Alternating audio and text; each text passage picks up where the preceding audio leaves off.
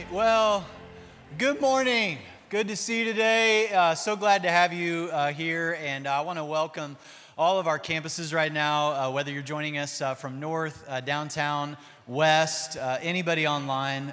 so glad you're here at Northwest. And we had a great end of 2019. I hope you had a great New Year's. And I just wanted to celebrate a, a couple things with you before we uh, continue on, we had uh, 606 baptisms in 2019, and that's uh, something we celebrate around here. Uh, Christmas services were really amazing. Uh, we had about 20,000 people that showed up across all of our campuses, another 40,000 people engaged online, and um, we had about 900 uh, journey bags that were put together and distributed for the kid for kids in the foster care system. So I just want to thank you uh, for being an amazing church and a church that uh, is such an honor to serve you as pastor. And I'm looking forward to. We give God all the glory for 2019. We're looking ahead to 2020, and we're excited for all He's going to do. And uh, I've been looking forward to this particular day uh, for months. And uh, we've got some special friends that uh, I'm going to sit down with and talk to. And so I'm really, really glad that you're here. And uh, before we bring them out, I want you to take a look at this uh, quick video.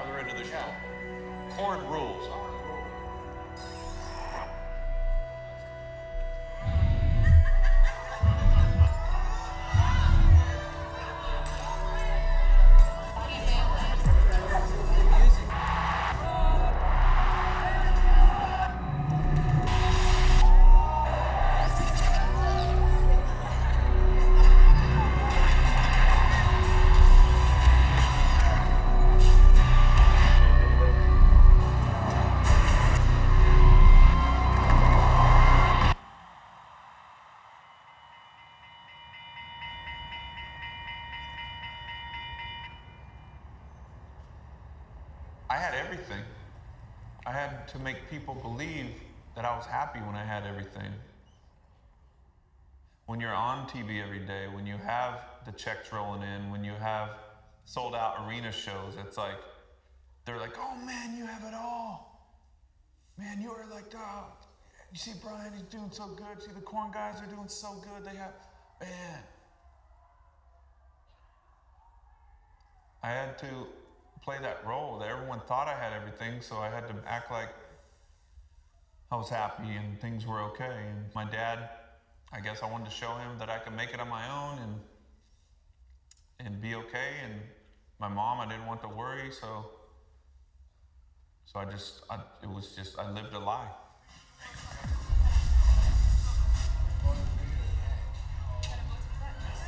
To me, I, I knew something was missing because I was trying to fill an empty space with something that was hurting me.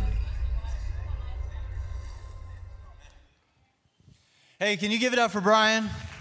Good morning, Traders Point.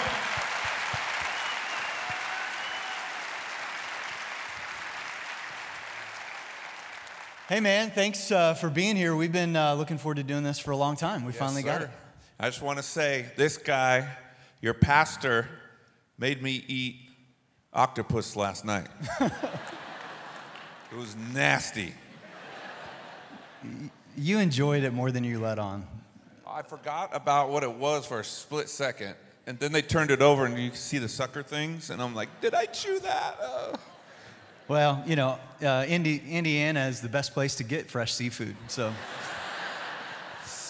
Not. Man, uh, I really appreciate uh, you being here and uh, appreciate your friendship. And for anybody that's here today, um, I know a lot of people are here today because they know who you are, but there's probably somebody here who may not be as familiar with you or your story. So why don't you just kind of catch us up? Who are you?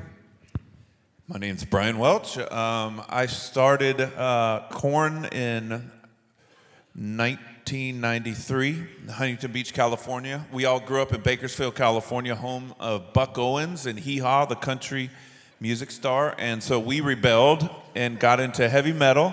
And uh, just, it was everything to us. And uh, yeah, uh, I met the band in elementary, junior high, in high school. And uh, we just happened to regroup and head to Los Angeles. And we got a record deal around 93 went to the studio and hit the road and it just kind of grew pretty fast Yeah, I remember. I was a senior in high school.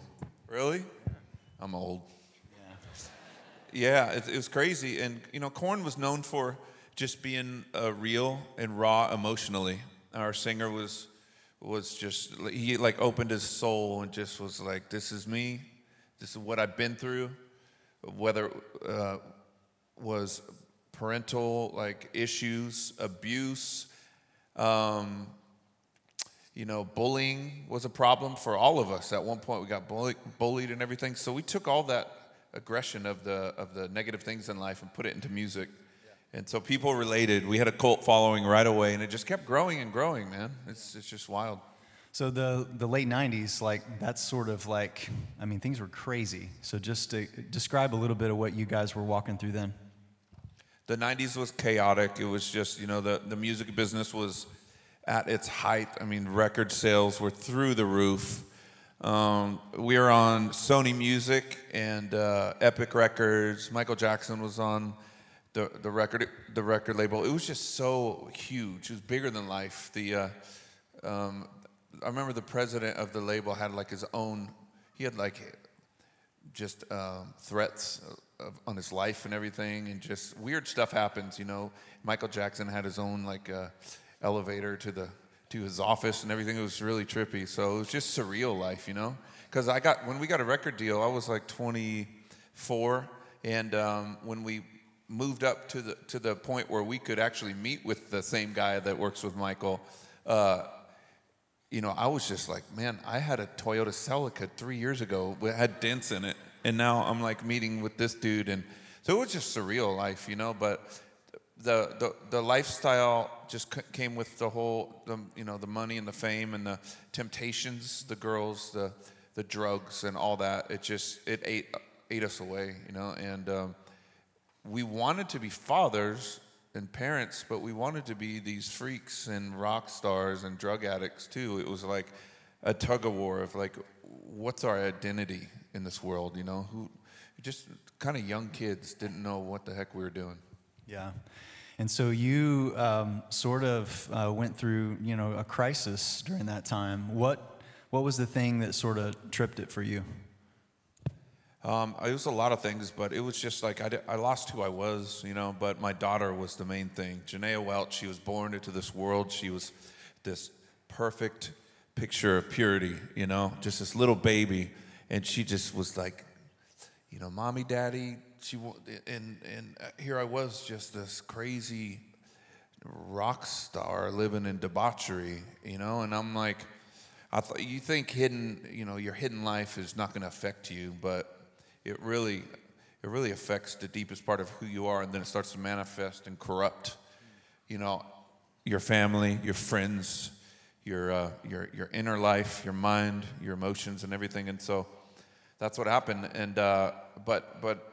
I, I kept wanting to be the best version of myself that I could, so I tried to get sober a couple times, and I just couldn't, man. When I when I hit the road again, it was like Jägermeister endorsement, you know, the roadies having drugs all the time, um, Doritos and and beer. That's what we had backstage. It was just like cases and cases of beer. So all your friends are just drinking. I tried not to drink, and it was just I couldn't. It was it was it was too hard. And so uh, you get an invitation to church. Uh, tell us about that. Were you eager to go? Did you want to go? Like, what was what was going on then? It was it was me trying to get sober so many times and I couldn't do it on my own. You know, I wanted to be the best dad for my daughter, but I just, you know, like I said, I kept falling back. And I was like, man, I tried going to out, outpatient rehabs to get clean and I just nothing worked. And so the last resort was God actually, and that's how kind He is. He'll He'll take you in. Just you can reject Him your whole life.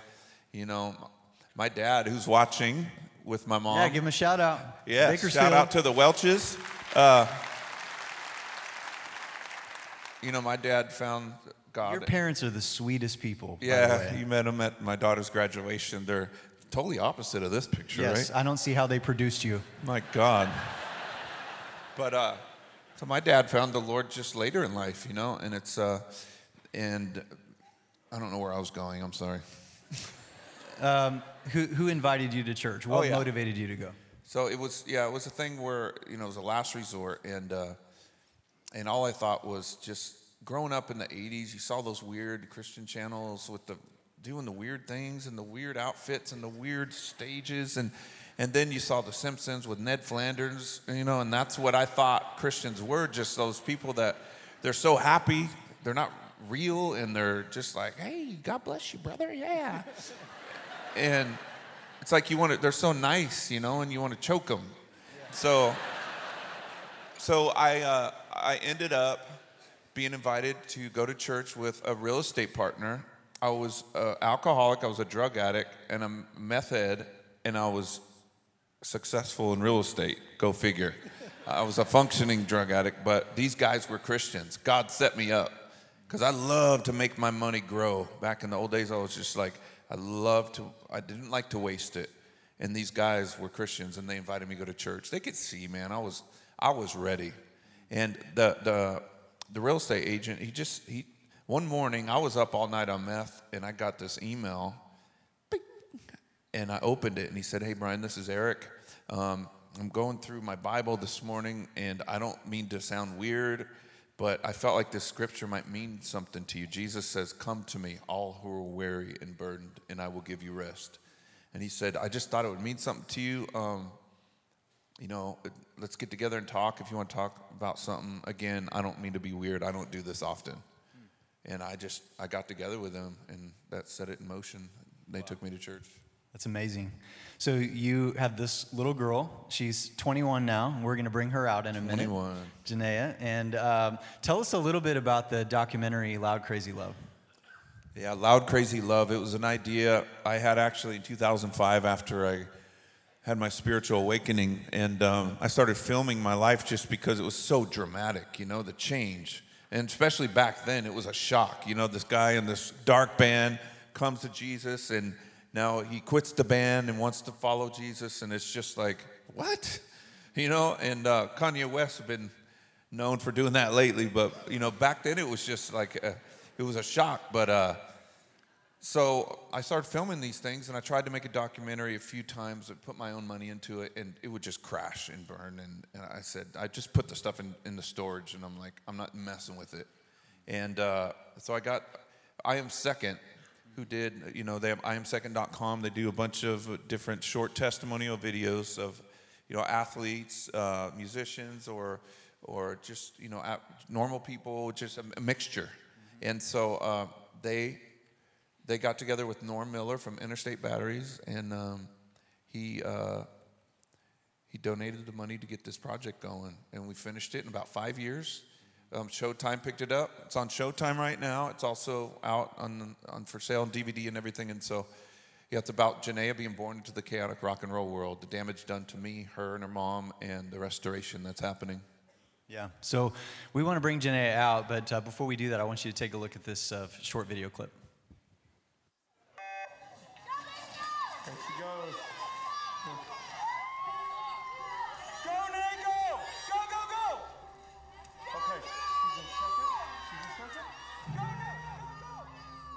My dad was gone. I didn't think that was right. I knew something was missing there. Go, go! She's got first, Brian. She's got first place. Yes, she's got first place.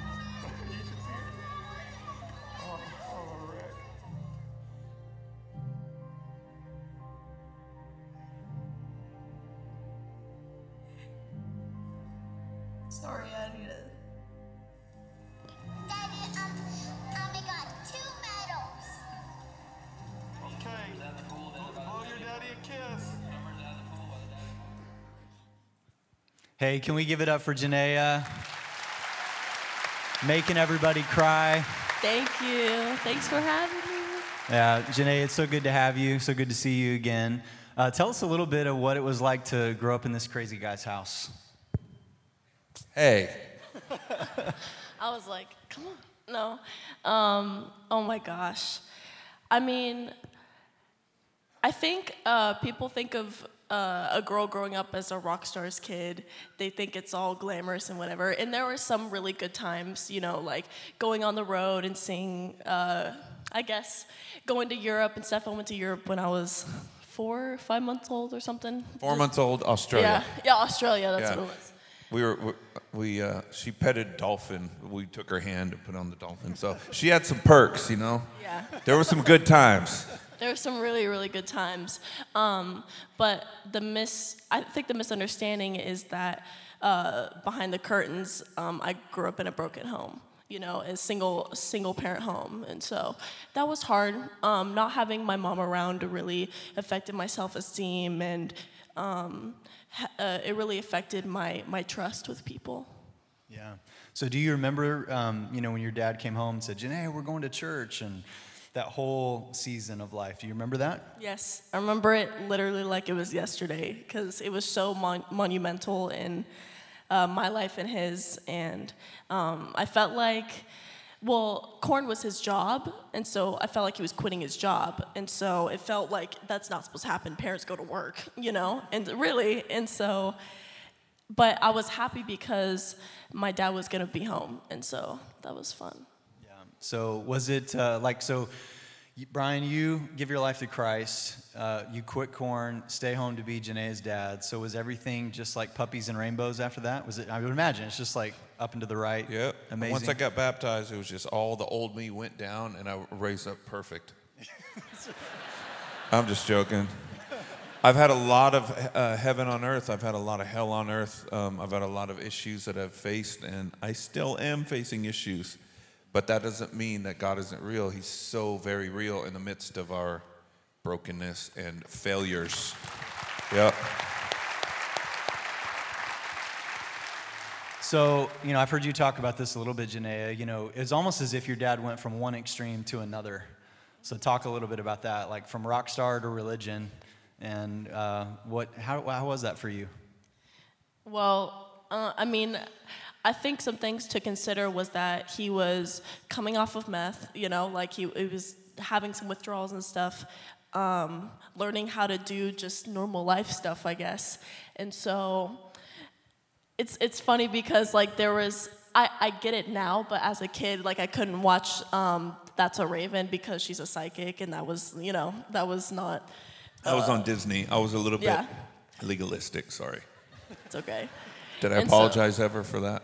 Yes, you did, and it's all good. And I understand it because you were so, you were so in darkness that you wanted everything to be pure and clean, whatever it was. And so, um, so that was stereotyped as bad, and no, none of that. And so, But we would watch Urkel yeah, yeah, yeah, yeah, on yeah. Family Matters, so it's not like It she didn't have any fun.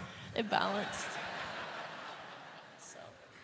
But I like how, you know, you've described that before. It's like, you know, a spiritual birth. Like babies are pure and clean and innocent. You were like kind of reacclimating in many ways. And It was a season, man. I had to go through, and um, you know, yeah, just like the, the natural babies are in a sterile environment for a certain amount of time, you know, and then they're introduced to the world. I needed that spiritually. I put all my Korn awards in the garage, and uh, it's in the movie. She walks by them, and she's like five years old or six, and she's like, "My dad, what'd you say? My my dad loves me more than these, or something like that, something to that effect. And so it was just a period where I had to get rid of the idols, everything that I worshipped, you know, out of my life. But then slowly, once you once you get your heart right and everything, he starts to give you stuff back that don't consume you anymore. You know, it's just, you know, like Korn. The awards are a blessing. You know, it's something I achieved in this life. But uh, it was a season though. I had to walk through things and face things, and I just hated the old me you know but now i come to grips with i was just broken you know and and i love myself now even my flaws and all that yeah, absolutely. You know, um, in 1 Corinthians, you know, Paul says everything is permissible, not everything is beneficial. And that just kind of just comes to my mind. I think all of us kind of have to draw that line somewhere. It's like those matters of conscience. What do we consume? Where do we put ourselves on? And we're all growing spiritually. So I think that describes that. Jennea, what was uh, life like for you um, in adolescence, like your middle school years? Like, um, I know that you traveled through some, you know, really dark times. You got really vulnerable in the documentary. So, what was going on, you know, with you during those years? Um, well, I think when I hit 12 or 13, I really I stopped experiencing the pain and I realized that it hurt, you know, because when you're a kid you you're experiencing everything for the first time and so when I turned 12, 13, I was like, "Oh, when that happened, that hurt me and I'm hurting right now because of it." And so um, yeah, I just got in a in a group of friends who were going through similar things, broken homes and whatever. And with social media, self harm was like was a big thing and a reliever. And so um, yeah, that, I guess I just fell into that, and I didn't know how to use the. I didn't know how to articulate that I was hurting. So that's why I would self harm was because I didn't. I had so much pain in my heart that I didn't know how to express it, or I didn't have anyone that I could trust enough to tell who, how how much I was hurting. So. Yeah, for sure. So all that sort of comes to the head at like the end of 2012, beginning of 2013. So describe for us uh, what happened in January 2013. Well, um, when I was 14, I kind of hit like a rock bottom, just like having suicidal thoughts, just because it felt like suicide felt like an unplug from life. You know, I, I felt like I couldn't escape my pain. Like it felt like it was too much to bear. And so um, in January 2013, I went to um, a boarding school, uh, actually in Lafayette, Indiana. It's called Awakening Youth.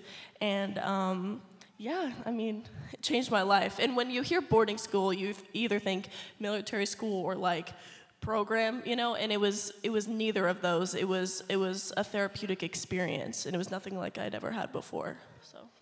Yeah. So Brian, what was it like to drop Janae off at boarding school? Was the hardest day of my life. Uh, one of the hardest days emotionally, because you know I've been walking with God, and the number one thing was like keep her close to you. And here I was living the opposite, and so it looked like God had failed me. And but I had nowhere to go because I knew He was real. I know that I felt His love, and I've developed this relationship with Him. But um, so I just had to trust that uh, this was a, a, good move for her and, and you know, I was having, I had some good counsel and some advice from friends, and she needed the feminine touch in her life, right? She was with dad, you know, and I'm just, look at me, you know? so she needed that feminine touch. And so when I took her to the school, it was crazy. We were in California during Christmas, and at that time she had, she had really damaged her arms with uh, self harm from shoulders to wrist, and so it was like in a danger zone. And I, I had to trick her and tell her that we were just going to visit someone and just stop by and see the facility or what, whatever I said because she threatened to run away. And so we walked in there and looked at it, and she was just, she was voicing to me like with her mouth, like, let's go, let's get out of here. And so the founder, Tiffany, looked at me and said, Tell her. And I said, Jennea, we're not just visiting, we're, I'm enrolling you here. And she like lost it, broke right in front of me, and just started crying. And I just looked at her. I said, I'm, I'll never abandon you. Like, I'm not giving you to somebody because because I'm done with you and I don't love you. I just, you know, I cried for a couple days and just drove to the to the airport, went straight home to Nashville, and just sat in my house for couple days and just you know so bummed. I felt like a failure as a parent and why did i have to come to this you know? But it was the, it was a new beginning and it set uh, a new chapter in her life and my life that would uh, get us to the point where we are at right now. Absolutely. Thank you. So you did you did not want to be there so what changed oh my goodness well i think what's something what's important to recognize is that um, being because I was tossed around from family to family to nanny to nanny, the my dad's here, my dad's not here. You know, it, it I didn't learn proper bonding as a kid, especially with my mom being gone too. And so when he dropped me off, it, it, it triggered abandonment issues, you know, in, inside of me. And I guess when it took years for me to really trust that this was going to be good for me in that I'm not being punished. You know, being being in the school wasn't a punishment. It was sincerely something that would change my life, you know? And so all I wanted was friends that loved me for me and not just because I'm his daughter. And I wanted um, just consistency and we wanted to go to school and do sports and do like the normal thing. And that's what Awakening provided. And so it changed my life. It gave me um, self esteem. It uh, helped me learn who I was without all the noise of social media and whatnot. And so, yeah, it was amazing. It changed my life. And it's been amazing because uh, I think I first met you when you were like 14 or 15. And so it's been amazing just to watch you grow and mature. And, and you'd always, uh, you know, sit right behind me on that second row right over there because you'd come to church here. And Brian would show up every now and then, and I'd be like, I'd do a double take and be like, is that Jesus? Is that- No, he's got tattoos. That's not Jesus. yeah, we've been coming here off and off and on for a long time. I just had to sell my house. I had a, a, a little condo because she's been here so long that I got a condo so we could have our own like space. I also live in Nashville, so five years I was here, and I just sold it. My uh, realtor Jason sold it for me in like 27 hours or something crazy. So I'm sad to go, but uh, I, she's still here, so I come back a lot, and I love Indy. It's got a special place in my heart. Yeah, for sure, for sure. Um, Jennea, uh, what would you say to other young people? Like, you know, there's probably a lot of young people here that can't relate to everything in your story, but they can relate to a lot of it.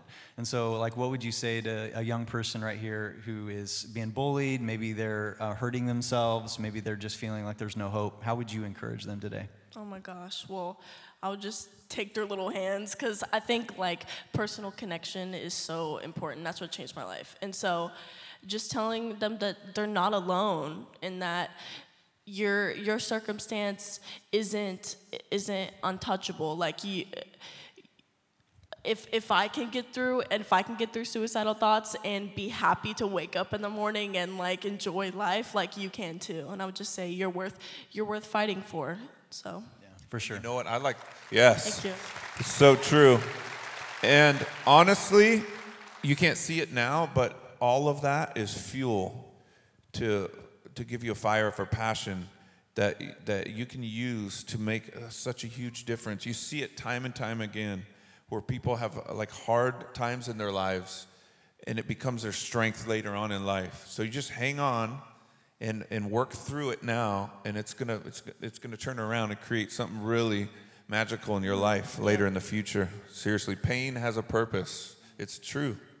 You know it as a pastor. God doesn't waste any pain. It refines you and it becomes part of your story. It's a great way to put it. So, Brian, you uh, quit the band, walked away, but then a few years ago, uh, you reunited. I mean, these guys were like, you know, your brothers. Like, you grew up with them. You run into them at some kind of a festival, and, um, and we want to show uh, a video clip of you playing with the band for the first time after you quit. So, take a look at this video. Does he know?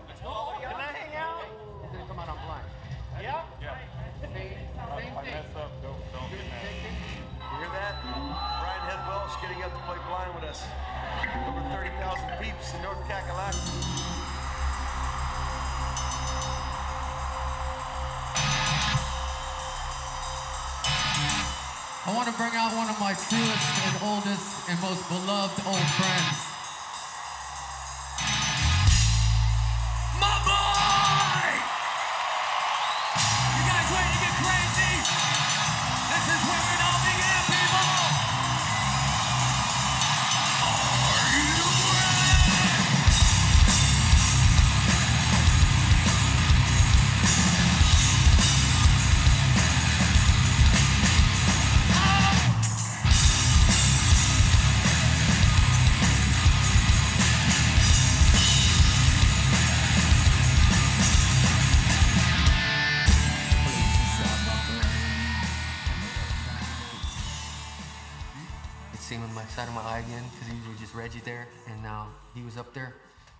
Just felt really good. and It felt right.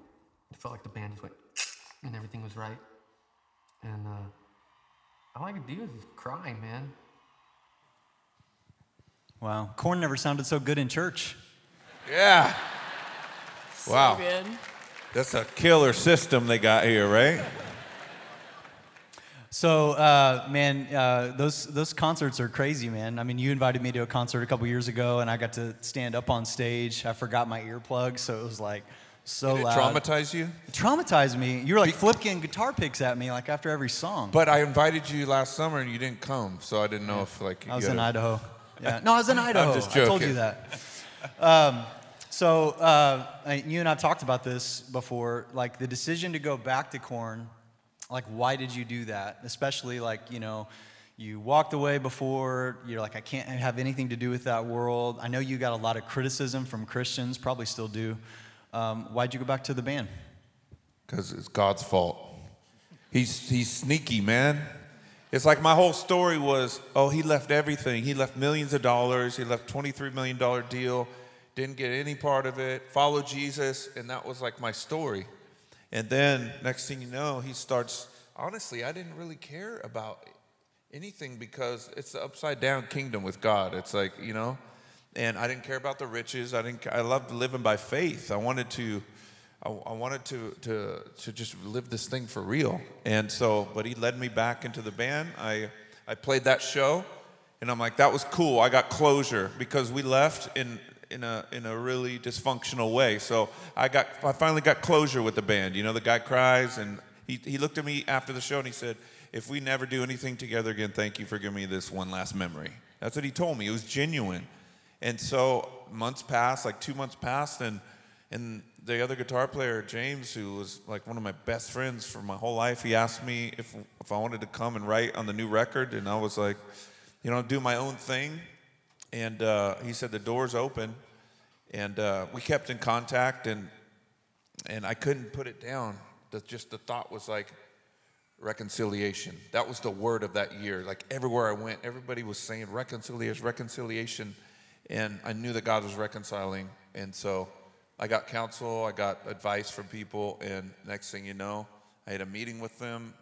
I talked to the management and I said, look, this is what I need to come back as far as like, this is who I am now. And, and they said, whatever you want, anything you want. Okay, well, I got a band. I've just put a record together and you know, I need to work for the label. I need to tour. Okay, bring your band on tour with Korn. It's like every yes, yes, yes, yes, yes. So here I am, and it's been six years, and now everywhere I go, I do things like this in different countries and everything, and it's just God's all over it. Yeah. And one of the things I just uh, yeah, give it up. Thank you. And uh, you know, one of the things I really appreciate you about you is just your heart. Like you're just the real deal. You know, I've, I've seen you on stage like that. I've seen you on stages like this. I've been with you one on one, and and uh, what you see is what you get with you. And you're taking the platform and the influence that you have, and you're using it to point people to Jesus. And I really appreciate that about you. Right on. Thank you. That means a lot. One scripture that I really try to live, and I know there's someone out there that's probably seen the opposite, but it says, consider others better than yourself. So I try to give people like that, the kindness and everything, whether it's airports, whether it's any, anywhere, you know, I just try to give people, I like to listen to stories from people because I tell my stories so much, and I just, I love, I love to hear people. And so, uh, in, in their life journey. And so, yeah, that's it. You know, just trying to be like Christ-like. You know. Yeah, for sure. Jennea, tell us what you're doing now. What are you passionate about? What are you excited about? How's God working in your life? Oh my goodness. Um, well, honestly, uh, my main passion right now, and I think until I die, is um, I want kids in single parent homes and in foster care system to experience the same care that I did. Um, so me and uh, um, the founder of Awakening Youth, Tiffany Claywell, we started a campaign, and it's called Catch the Vision. And um, you can get these books, these bookmarks out on the uh, bookmarks. Oh my goodness, out on the the, the merchandise table. But um, there are so many kids who need help, like I did, that need the the type of care that changed my life. And so we're we need resources. And so our goal is to have 2000 donors by 20 or sorry by february 22nd 2020 and so whether that's um, a donation of um, $500 for 2020 or $41 per month. And so, if you feel led to give, um, there's a, a bookmark on the merch on the merchandise table. But it'll help finance. Um, it'll help give uh, two facilities for boys and girls. It'll help um, license awakening for a group home. It'll help give scholarships to kids who are who don't have the money to come. And so, um, it's just an incredible thing, and I believe in it so much. So. And I've supported them over the years too, and uh, Korn is now getting involved. And uh, um, yeah, so the Catch the Vision thing, it's just you'd be partnering with all of us. You know, we're hoping to put on a, a Indiana show to raise money for them. And there's kids Yeah. right now knocking on the door, but they can't Yes. get in. And so, yeah, they want to get to this to this spot in in their ministry that it's just gonna the door's gonna open and flourish. And these kids need it, man. This the kids in America are so with with, with the opioids, with the depression, with this with the with the comments on Instagram Broken that could homes. shatter a, a young life just with words. You know, there's so much help needed, and and it breaks my heart when people can't get the help because of you know lack of resources or whatever. But they're gonna they're gonna find a way get to get to the point where they're licensed by the state. So we just got to get them over the hump and, until they're licensed, and then it all can can flow naturally. You know. Yeah, and uh, we're big fans of Awakening Youth and love how God's used that ministry to, to impact your life. So Thank you. I'd love for you guys to check that out and be supportive of it. You. Hey, uh, can I just ask uh, the two of you, uh, either one, however you guys want to do this, but I'd love for you to just to look out all these people or look into the camera because there's a lot of people on the other side of that camera watching. And anybody today who maybe is here or they're tuned in because somebody invited them, they were a big fan of Korn, you know, and that's the only reason why they showed up or they're tuned in, but they're not really into church. They don't know that they believe in God and they're hanging on by a thread looking for hope. What would you say to them? I would say that's that's just like I was. So you were just like I was just a few years ago. And I'm going to tell it to you straight. One of the definitions of insanity is doing the same things in life and expecting different results. So you have to dig deep inside and say, everything changes now. Everything changes here. All the steps I'm going to take are going to work for my good and my life is going to see different results. So you're here for a reason. You got to reach deep inside of you and, and just be bold, man. I promise you, it's been 15 years. There's so many other musicians in metal community. There's sports figures. There, it's not the Ned Flanders days anymore. God is coming and He's working with people and He's making Christianity authentic because it is authentic, and the religious stuff is going to die. And I know, don't get, don't get discouraged by the politicians and everything that brings confusion to it. Jesus is a, is a, is a relational God. Who wants a God that, that doesn't understand suffering? He understands suffering. That's why he came. So, you know, he, everything he went through is because he can look at you as a God and just be like, I understand. Well, I went through this. I understand. He understands. So he's here for you. All you got to do is say yes. That's it. Love it. Love it. Anything you want to add at all, or you don't have to? I guess um, ditto. no, no. Um, I would just say I would just want to encourage anyone who um, is is an addict or a child of an addict or knows someone who is an addict, and just wanted to encourage you and know that you're not alone. And I feel like um, kids who grow up with addict parents or single parent homes, they feel like they can't talk about it. I just want you to know that you're heard, and we're uh, I'm fighting for you. I'm I'm doing this thing so we can talk about it and create a discussion, and you're not alone. So.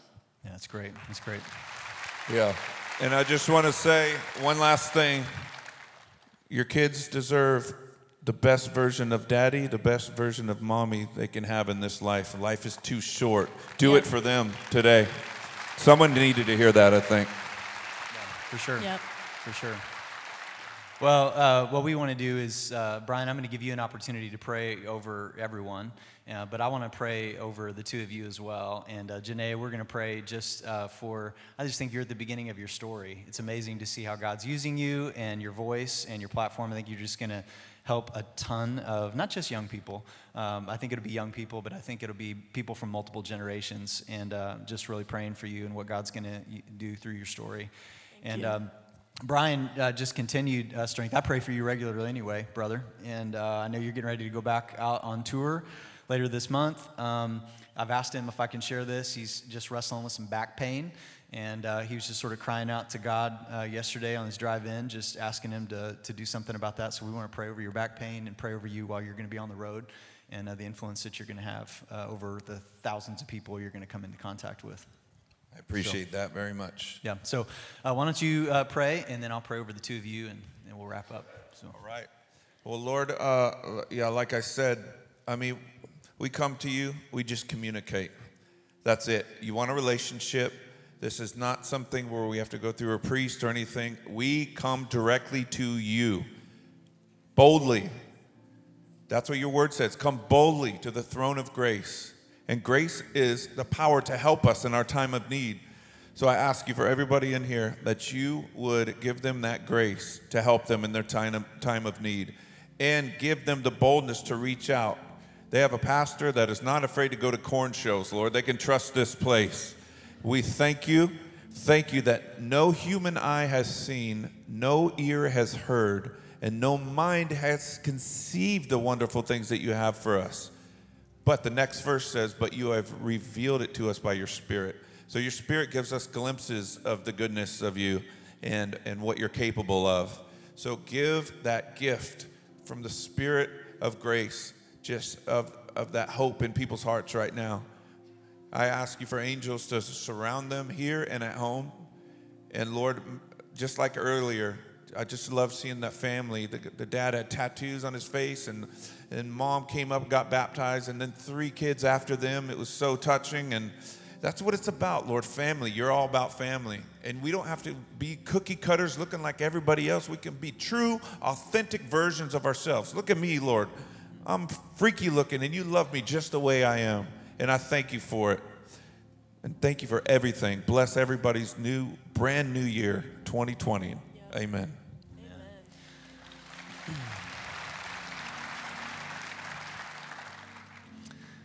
Father, we're so grateful for this uh, conversation and just the fact that we can just be real before you. And I thank you for Brian and Jennea, their willingness to share their story with so many people and how they're so quick uh, to admit their own faults and how they still don't have it all figured out, but they continue to point people to you. And uh, I'm grateful that they would take time out of their busy schedule to come and just enc- encourage our church family today. And I just want to lift the, both of them up. God, I pray for Jennea as she is uh, launching out into this ministry, as she's finding her voice, as she's getting her footing, and as so many people want to listen to what she has to say, not just because she's Brian's daughter, but because of who she is. And God, I just pray that you would take uh, her story and multiply it a thousand times over to impact and save the lives of countless people who are struggling and feel like they're all alone. Thank you for how the miracle you worked in her life. People that have gone through far less have walked away from you bitter, and Jennea has chosen to stay sweet and connected to you. And God, I lift up my friend Brian, and I'm so thankful for how you've worked in his life. It's, it's amazing, it's supernatural, it's powerful, it's real.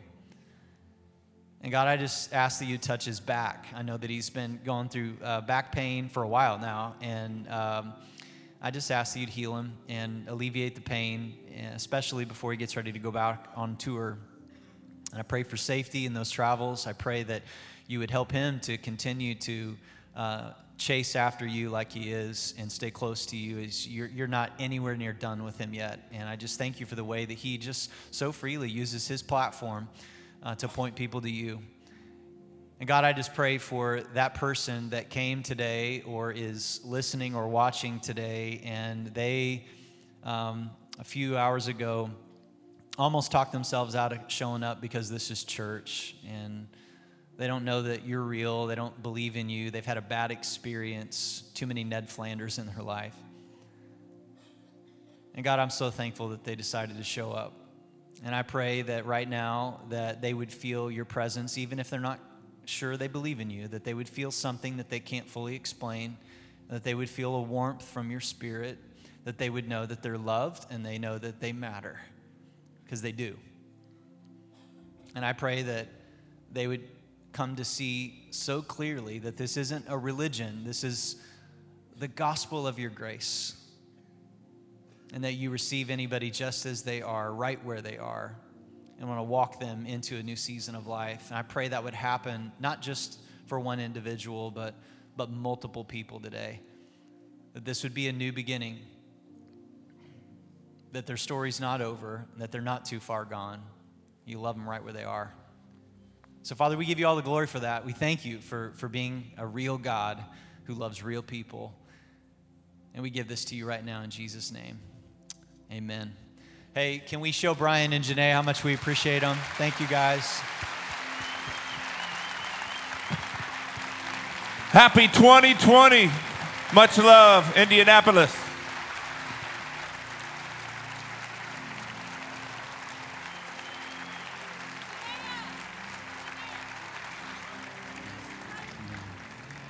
Hey, I just want to uh, ask you to go ahead and take a seat if you would, real quick. And we just want to give you just a couple of minutes just to, to sit and reflect.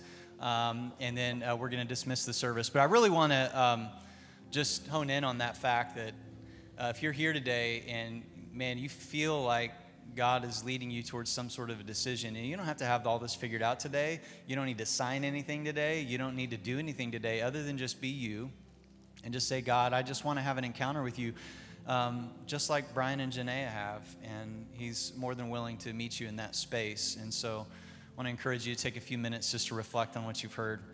And, uh, and then we'll give you uh, a time to maybe respond here in just a minute. So go ahead and pray.